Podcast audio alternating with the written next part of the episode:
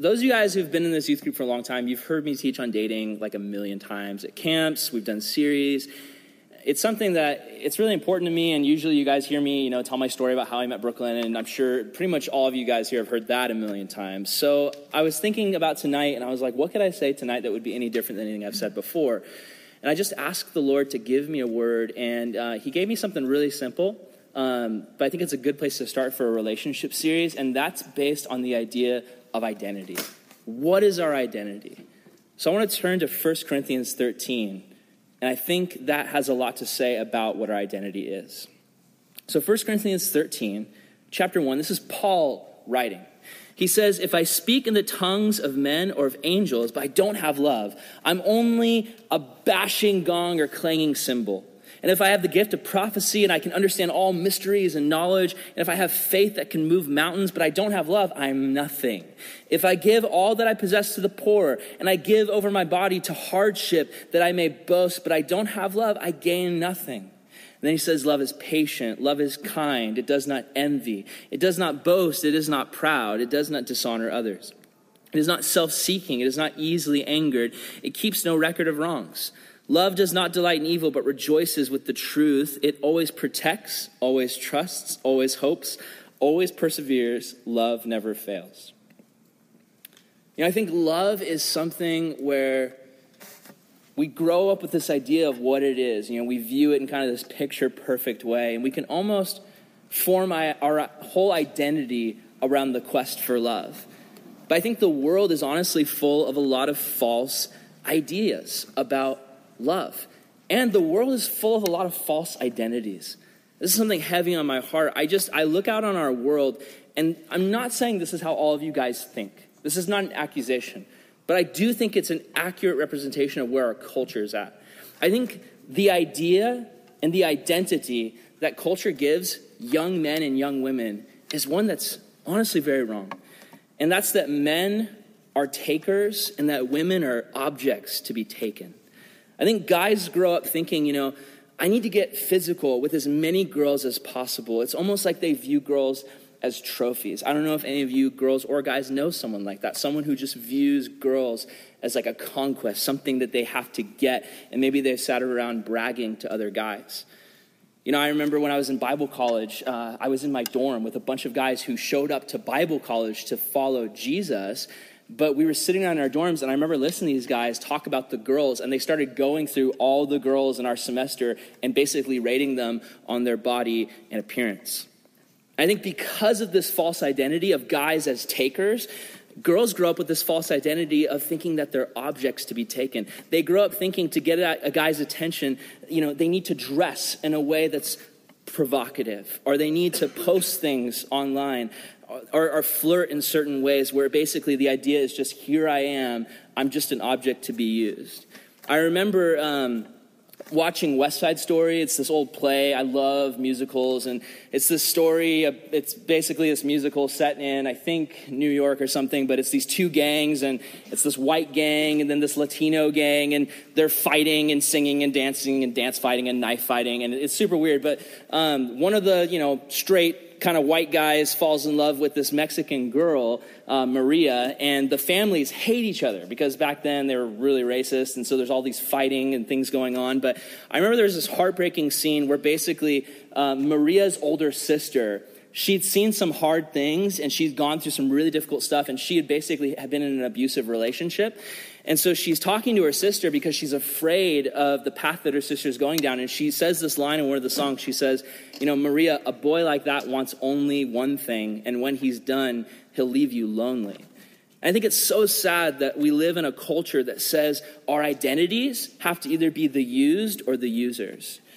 I want to remind you guys tonight that your identity is loved. Whether you're a guy or a girl here tonight, you are absolutely loved by God. He looks at you and says, You are my masterpiece. Before you were even born, I knew who you were.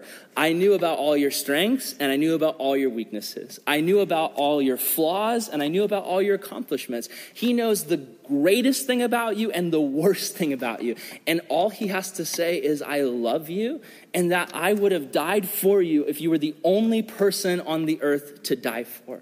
We serve such an amazing God. He, he gives us this identity of loved. Whether you're a guy or a girl, you are precious in His sight. You're, you're valuable. You're important, not because of anything that you did, not because of any outward thing. That's the thing. In our lives, we're always trying to prove ourselves. We're always trying to show people that we're valuable. Look what I can do. Look at the music that I can play. Look at how attractive I am or try to be in my pictures. Look at the cool clothes that I have. Look at my stuff that I can afford. We're always trying to prove ourselves to people. Jesus says, You have nothing to prove. I just love you because I made you. That's our identity. It's love. And we're dealing right now with cultural norms that are being thrown at us. Culture says that a lot of things are normal that aren't. And I think in, in, in regards to relationship and sex, if I'm just being honest, you guys are living in a culture that's been shaped by pornography. Like it has literally um, grown so much since I was a kid, where statistics show that guys and girls are exposed to it at younger than 10 years old. And so, guys and girls are both seeing these things and watching these things, and you don't even have to look for it anymore. Sometimes it just shows up on Instagram and places like that. It pops up, and you're like, what is this doing here? And we see it constantly in our culture, it's everywhere. And so we grow up thinking this is normal. And for guys, they grow up thinking this is normal. And for girls, they grow up thinking this is what guys like. It's horrifying for me to see that uh, sexting has become something that's such a cultural norm. That people believe that to, or in order to have value, they need to send pictures of themselves in a way where they're showing, they're showing off their bodies, guys and girls, in, in a way where it's, it's saying, Here I am, objectify me. Here I am, look at me, because that's the only way that I think that you'll actually love me. We see guys and girls on Instagram imitating the models that they see and posting pictures and trying to fit in and trying to look in this way in order to be an object to be desired. Girls grow up with this idea from everything from the movies that they watch to the magazines that they look at in the grocery store. It's this idea that culture is blasting you constantly as you are an object to please a man. And I see constantly in internet culture and in the jokes that we share, in the memes that we look at. The culture is becoming so much more sexual. And the humor is becoming so much more sexual. We're basically, we're taking this thing that God made, this beautiful thing called love, this beautiful thing called sex, this beautiful thing called relationship, and we're basically demeaning it. We're bringing it back down to this place where we just laugh at it and make fun of it and say, who cares? Who even cares about doing this the right way? Even in the sense of the fact that swimsuit sizes continue to get smaller and smaller and smaller, and girls continue to buy into the idea that if I'm gonna be popular, I need to get into this suit and post these pictures. Uh, I remember uh, today, literally today, I was uh, on Instagram and I went on uh, Captain's Ground Coffee's Instagram, really, really popular coffee shop over in Oceanside. And they did this contest where basically they were asking people um, to take pictures of Valentine hearts and whoever took the best picture of one of those, you know, those little candy hearts that have messages. So they said, you know, take a picture of candy hearts and post it. And the one that came up today and the one that won the contest was a little Valentine heart, and the message on the heart was send nudes. And I think that is what we're dealing with right now. The cultural standard is if you want to be loved, you have to put yourself out there and objectify yourself and make yourself an object and make yourself something degraded. And I just think, what a sad thing. For people made in the image of God, for people who are made to be loved, not objectified, but truly, deeply known on a level that you don't know anyone else. God has made us for relationship with Him and with others, and for many of you, with a husband or wife one day. But we constantly buy into culture and we sell ourselves short. That whole idea that I was talking about earlier about how guys are takers and girls are objects to be taken, it's such a lie from the enemy. You see, God made man and women for each other. And the whole idea is for them to give to one another in a relationship. It's a constant cycle of giving. It's bending over backwards to say, How can I bless this person today? How can I love them? How can I make them happy? How can I make them feel good? How can I look for the best way I can to just make this a great day for them? And you know what that, you know what that takes? It takes sacrifice. It takes sacrifice to make someone else feel good. It takes sacrifice to make someone else happy. Oftentimes it means you have to die to yourself, but the world isn't training us to die for, for, to ourselves. The world trains us to take and take and take and never give unless we know we are going to get something back. The Bible talks about how man and women are created in the image of God. They're equal in value and they're equally loved. There's no hierarchy system. Yes, there's biblical roles where God uses men and women in different ways in the church and then family, absolutely. But in God's eyes, men and women are equally loved and valued. They're not the used and the users.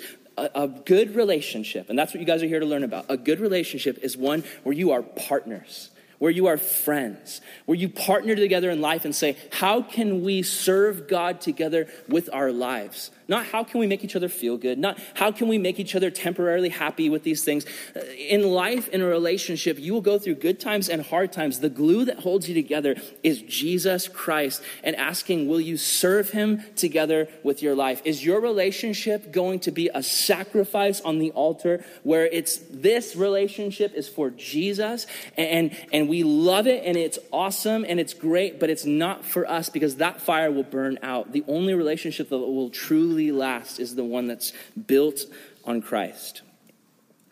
And the problem that we have in culture is we have an idolatry of sex. We idolize it. Our culture distorts and perverts sexuality. With every, and I hope you just don't think I'm some giant prude up here. I've grown up for years in, in these cultures and I've seen these things happen. I, I see now today with almost every music video out there, there are sexual themes and images put through in movies and even in TV shows now. I remember talking to some of you guys in junior high about TV shows that you watch, and you just so casually tell me about what you're watching. And I was like, I've never heard of that. And I'd go on YouTube, I'd look it up, and it's like sex scenes. And I'm like, oh my gosh. And so I know this is the world that you guys are living in. You've been exposed to these things at a young age. You've been left at home with a computer with no filters. You've been given the remote while mom and dad were out. And so I know for many of you, you've been exposed to these things. And now, as a young person, the question is, what do I do with these things? The world is constantly glorifying sex, which that wouldn't be a bad thing if it was the right kind of sex.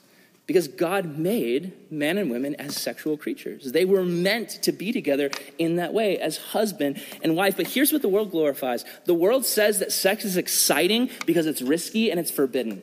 Think about any movie or TV show. Do you ever like see people doing sex scenes between uh, a husband and a wife who've been married for years and years? No, the world finds that boring, and that would be disgusting to watch anyway. I don't want to watch anyone do that. Um, that's between a husband and wife. It's wrong for us to watch people do those things, whether it's watching real people through a computer screen or watching actors on a TV show do it.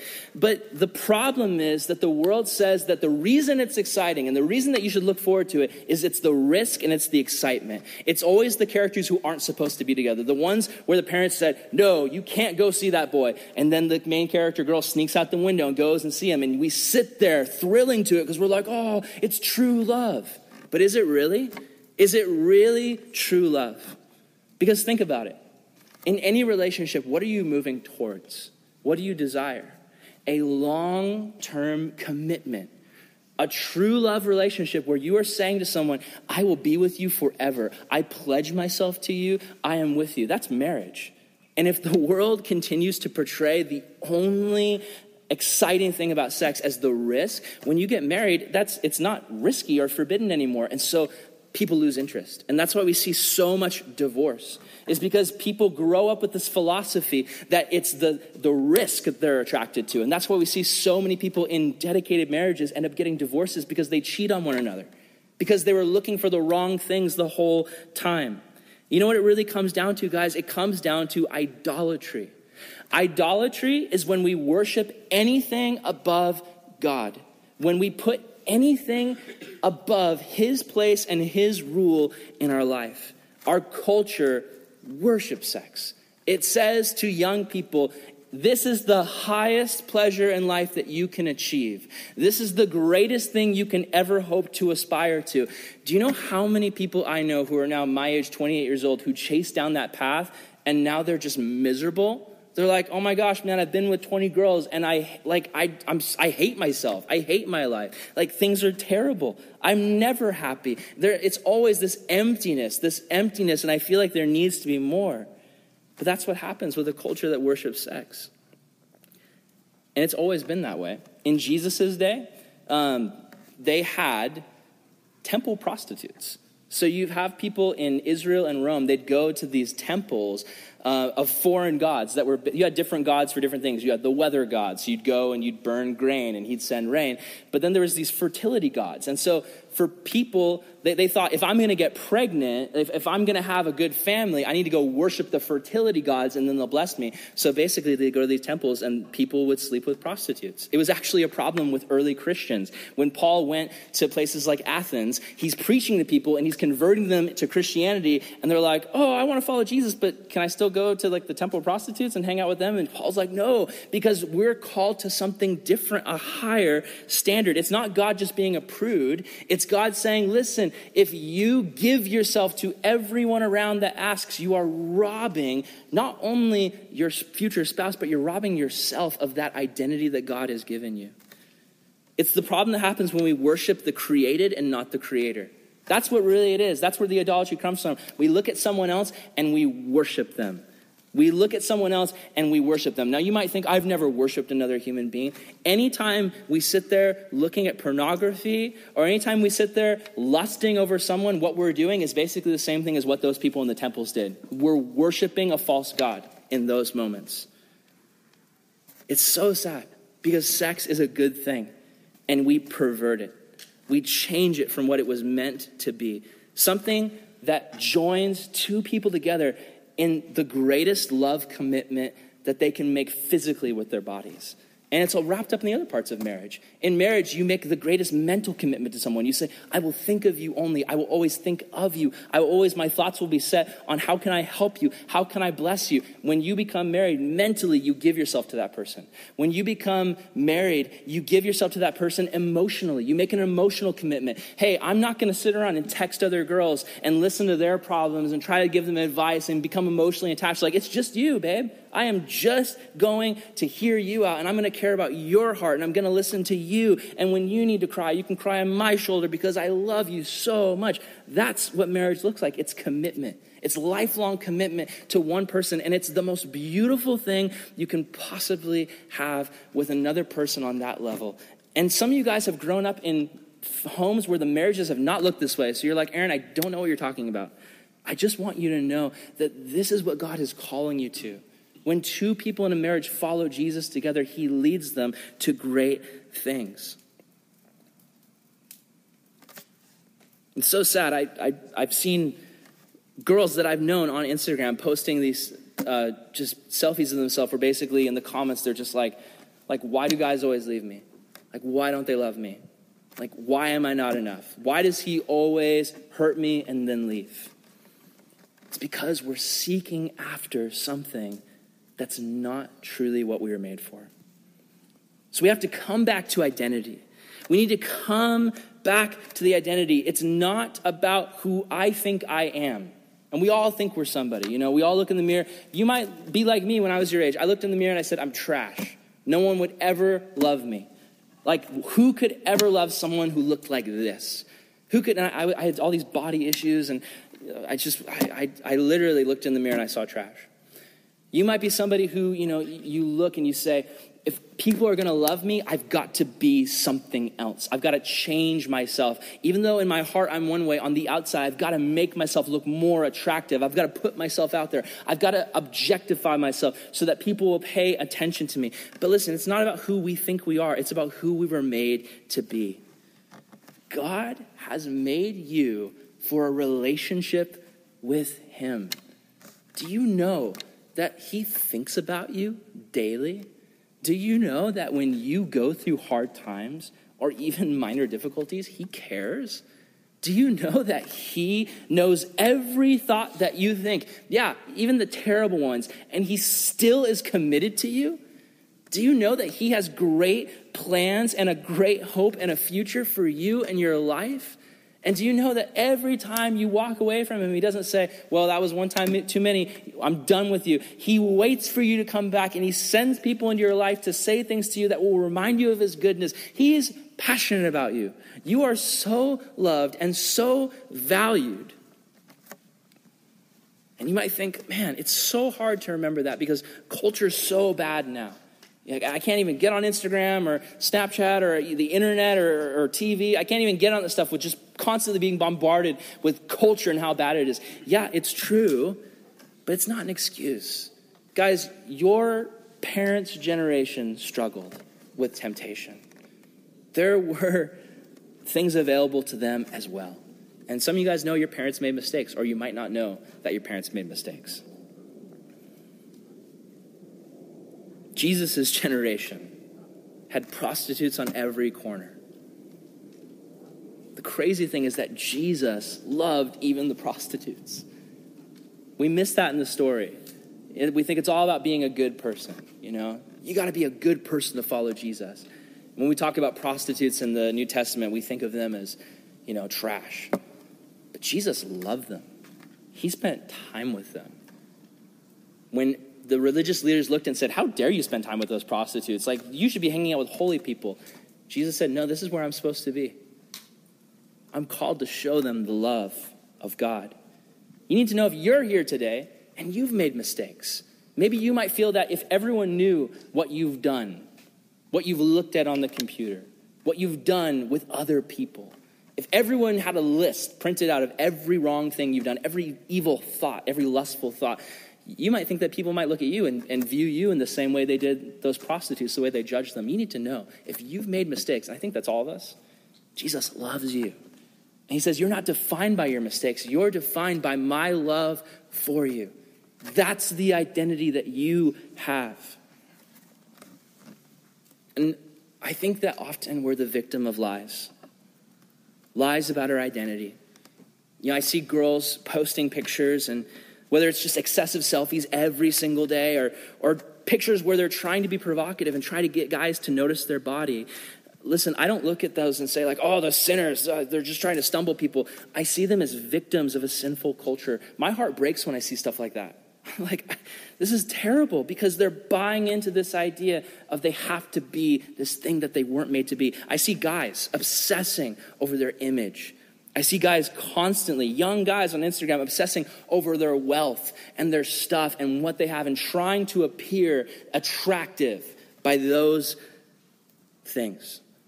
I see guys constantly online demeaning girls, writing comments on things where they're just saying the trashiest stuff, just objectifying girls.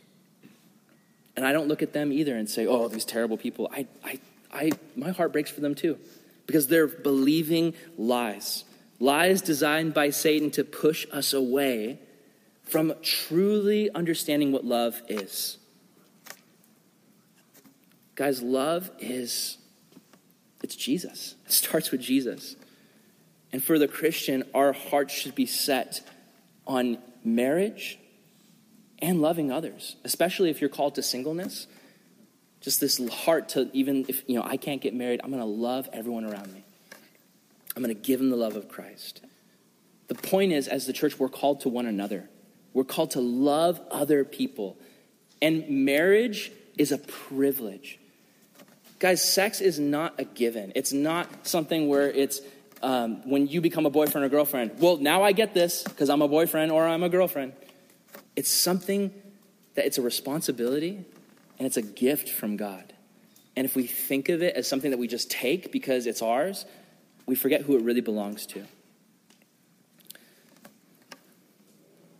I see some people who they have tons of options relation wise. Maybe you know someone like that. Like they could literally have whoever they wanted in school. Like they're so popular, they're so good looking that girls are constantly throwing themselves at the guy, or, or maybe it's a girl. Guys are constantly going after the girl. She could literally have anyone that she wanted. But have you known someone like that and they're never content? Like they never want to settle down with somebody, they never want to actually have a real relationship. Or others might be like me. When I was your age, I thought I was doomed to be single. And so I was just constantly not content. I was like, I'm miserable. Or maybe you're somewhere in between. Whether you're somebody who has a lot of options but you're not content, or someone who feels like you have no options and you're not content, no matter what, if that's you and you're not content, you're not looking to your identity because you're not called to be content in another person. That's the reality. I'm married. I love my wife. She is the most amazing person I've ever met in my life. But I didn't marry her and all my problems went away. I didn't marry her and I was like, yes, now I've never wanted anything ever again in my life. No, I married her and I still have a desire for something more, and that can only be filled by Christ. That can only be filled by Jesus. If I try to fill that with anything else, my entire life will just be in a wreck. It's Jesus that does it. I remember when I was your guys' age, I was like 16, and I was really struggling like really struggling. I liked this one girl from second grade to 10th grade. She wanted nothing to do with me. It was super pathetic. And after I moved on from her, I had like three, uh, three other crushes, and they all rejected me, and no one went to the school dance with me. And I had literally had girls laugh at me and run away, uh, like literally, ha ha ha, and run. Um, super lame and super hard. And I literally, by my senior year, I mean, this is the short version of the story, but I was heartbroken. Like, I literally was like, I'm pathetic and I'm a waste and no one will ever love me and I'm just going to die alone. Like that's literally how I thought of myself. And I remember God spoke to me and he's like, Aaron, I love you. Your identity is loved by me. Fall in love with me before you fall in love with anyone else. And I needed to hear that because seriously, I was at a point in my life where anytime I went to camp, anytime I went to another church, anytime I talked to a girl, I was like, potential wife, potential wife, don't screw this up. Oh, I just said something awkward. Like that, that was constantly me, always. And it was literally when I finally said to God, I want to fall in love with you before I fall in love with anyone else, that He, he ended up putting me on a path that led to my wife. And I'll never be able to thank Him enough for that. I think we need to speak truth to our identity Think about this, guys. There's people in your life who need to hear the truth. Here's ways. You have people in your life who are believing false lies about their identity. You've got girls in your life who are believing that they need to be objects. You have guys in your life who believe that they need to be takers. Speak truth to them. Encourage your friends. Share Jesus constantly with them. But I'm already Christian. I know we all need people in our life sharing Jesus with us constantly to realign our minds and put our eyes back on Him. Follow Him together as a disciple. Steer one another away from those false identities. You know, if, if, if you see, girls, if you see a friend of yours post a picture that's like clearly her provocatively trying to get attention from guys, don't comment, girl, you fire which is like what everyone does, honestly. like, talk to her. Be like, hey, listen, I love you. Like, this is not your identity.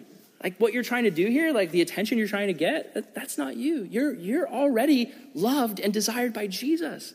And He wants to bring someone to you that'll fulfill you. You don't need to put yourself out there. Guys, if you see another guy objectifying a girl in real life or online, don't be like, oh yeah, bro, awesome. She's so hot, so good, dude. No, challenge him to follow Christ. Challenge him to not view a girl that way. Challenge him to view the girl as a daughter of the king. Without Christ, the center of your relationship or your singleness will always be empty. If you don't have Christ, whether you're single or in a relationship, you will be empty. I know some people who are single and they are thriving for Jesus. They are just going for it. They love him so much and they point everyone around to him. I know other people who are married and their marriages are falling apart. So obviously, it's not marriages or it's not marriage that makes you fulfilled. It's not singleness that makes you feel empty. It's lack of Christ that makes you feel empty, and it's Christ that makes you fulfilled. You can be so fulfilled in your singleness and so fulfilled in your marriage one day and in your dating relationship if Christ is the center. Without him, everything feels empty. And just very quickly, I just want to say this actions flow from identity. They do. And those who want a good relationship, you need to let your actions in a relationship. Please listen. If you're here today and you're in a relationship, or if you want to be, listen to this part. If you want a good relationship, your actions need to flow from your identity. So we say, as guys, you know, I'd do anything for her. I would die for Riley, right? Up, inside out? No? Anybody? Those clones? Anyway, it's like Riley's imaginary boyfriend who builds the bridge. Anyway, we say that. We say, I would die for her, man. I'd do anything for her. We say to our girlfriends, if you guys have girlfriends, I'd do anything for you, babe. And we think of that in a romantic way. You know, I will buy you anything that my $12 a week allowance can afford. I will go anywhere with you that my mom can drive me to. or if you have a license. You know, I'll try anything with you. Um, I love my wife and I love trying new things and eating new places and going places. The one thing I won't try is a hot air balloon. Um, she wants me to go on it, and I just am so scared. But pray for me that I can build up the courage. Here's the thing, though. Here's the thing. I mean, it's just so high and you can't get out. It's like just you're dead. Like if anything happens, like there's no going back. You're you're dead. Anyway, anyway. But here's the thing. We say, I'll buy anything for you. I'll go anywhere for you. I'll try anything for you. But what about I'll honor your parents for you? Like I'm not to make this relationship secret. Like I'm to go meet your mom and dad, and I'm to let them know my intentions. What about I'm not to pressure her to have sex for her? I won't pressure you to have sex for you. I'm not even going to pressure you to make out with me for me, for you. And you might be like, that's crazy, man. I mean, she's my girlfriend. So, like, I have the right because I earned it because I asked her out once and now I can do all these things. Listen, what's her identity? What's her identity? My girlfriend. No, what's her identity? God's daughter. She's precious and she's valuable. She's not yours. You don't own her. And you're called to treat her like that. Your actions need to reflect her identity. What if she's into it? That's what some guys have asked me. Like, what if she wants to have sex? What if she wants to make out? What if she wants to do these things? What if that's what she wants? What's her identity? Daughter of the king. What's your identity? Son of the king. You were made for love, but not cheap thrills. You were made for true love. And when we get into that stuff without Jesus, we are robbing one another of that. You need to realize that, guys. If you push a girl, if you pressure her into getting physical before marriage, you're robbing her of what Jesus has for her, and you're robbing yourself. You're saying to her, you're not worth the wait. And guys, or girls, if you're pushing a guy into a relationship, what you're in, into a physical relationship, what you're really saying to him is, I don't trust you to stay unless I don't. I've got to bring you in with this and make sure I lock you down. So I'm going to put myself out there. That's not what true love looks like. Saying you're not worth the wait, or I don't trust you enough, so I need to use these tactics. Our identity is love. Guys, girls, no matter what your gender, Jesus calls you to the way of the cross. He calls you to put selfishness to death. And I'm just going to close by reading this passage again, 1 Corinthians 13. And I want you just to think about how these traits belong in your hearts so that they prepare you for a relationship. Verse 4 love is patient. Love is patient. Are you being patient? Are you saying to your significant other, we don't need to do this stuff right now. We don't need to get physical because we can wait for what God has for us. Love is patient. It's saying, I'm not going to look at stuff on the computer because my wife one day, that I don't even know yet, I don't even know who she is, but she is worth more to me. And so I am not going to give in to the easy way out. Love is patient. Love is kind. Are you kind? Do you treat one another in relationship with respect? Do you not talk down to one another? but you give each other preference where you say, This person is so much more important than me. So I'm going to treat them with kindness. Love does not envy. Love is one where you don't look at someone else and say, Oh, I wish I had them because my girlfriend, she's kind of not doing it for me. Like, I don't like her anymore. It's not envious. Love is content forever. That's what it is. It's saying, I will love you when you're the oldest, wrinkliest prune in the world. I'm going to love you so much. That's true love. Maybe don't say it that way. It does not boast, it's not proud, it does not dishonor others. So, one of the main things I've hit on tonight love does not dishonor others. When we objectify each other, guys or girls, when we look at them as objects to lust after, we're dishonoring the image of God in other people. It's not self seeking. I mean, what more can I say about that? It's not easily angered, it keeps no record of wrongs. Love does not delight in evil, but rejoices with the truth. Guys, if you're in a relationship or if you want to be one day, learn to rejoice in the truth. Learn to say to your significant other, You are loved and you are precious, not just to me, but to Jesus. And I'm going to just pour truth on you. I am just going to go and read my Bible and I'm going to bring it out and I'm going to just shower you with the truth of the Lord. I am just going to tell you the great and glorious things that God has for you. Do you rejoice with the truth in your relationship? Or is your relationship just self centered? What can I get? What can I get? What can I get? Not what can I give from God to her, to him. It always protects, it always trusts, always hopes, always perseveres. Love never fails. That's all I got. Let's pray and let's give that to the Lord.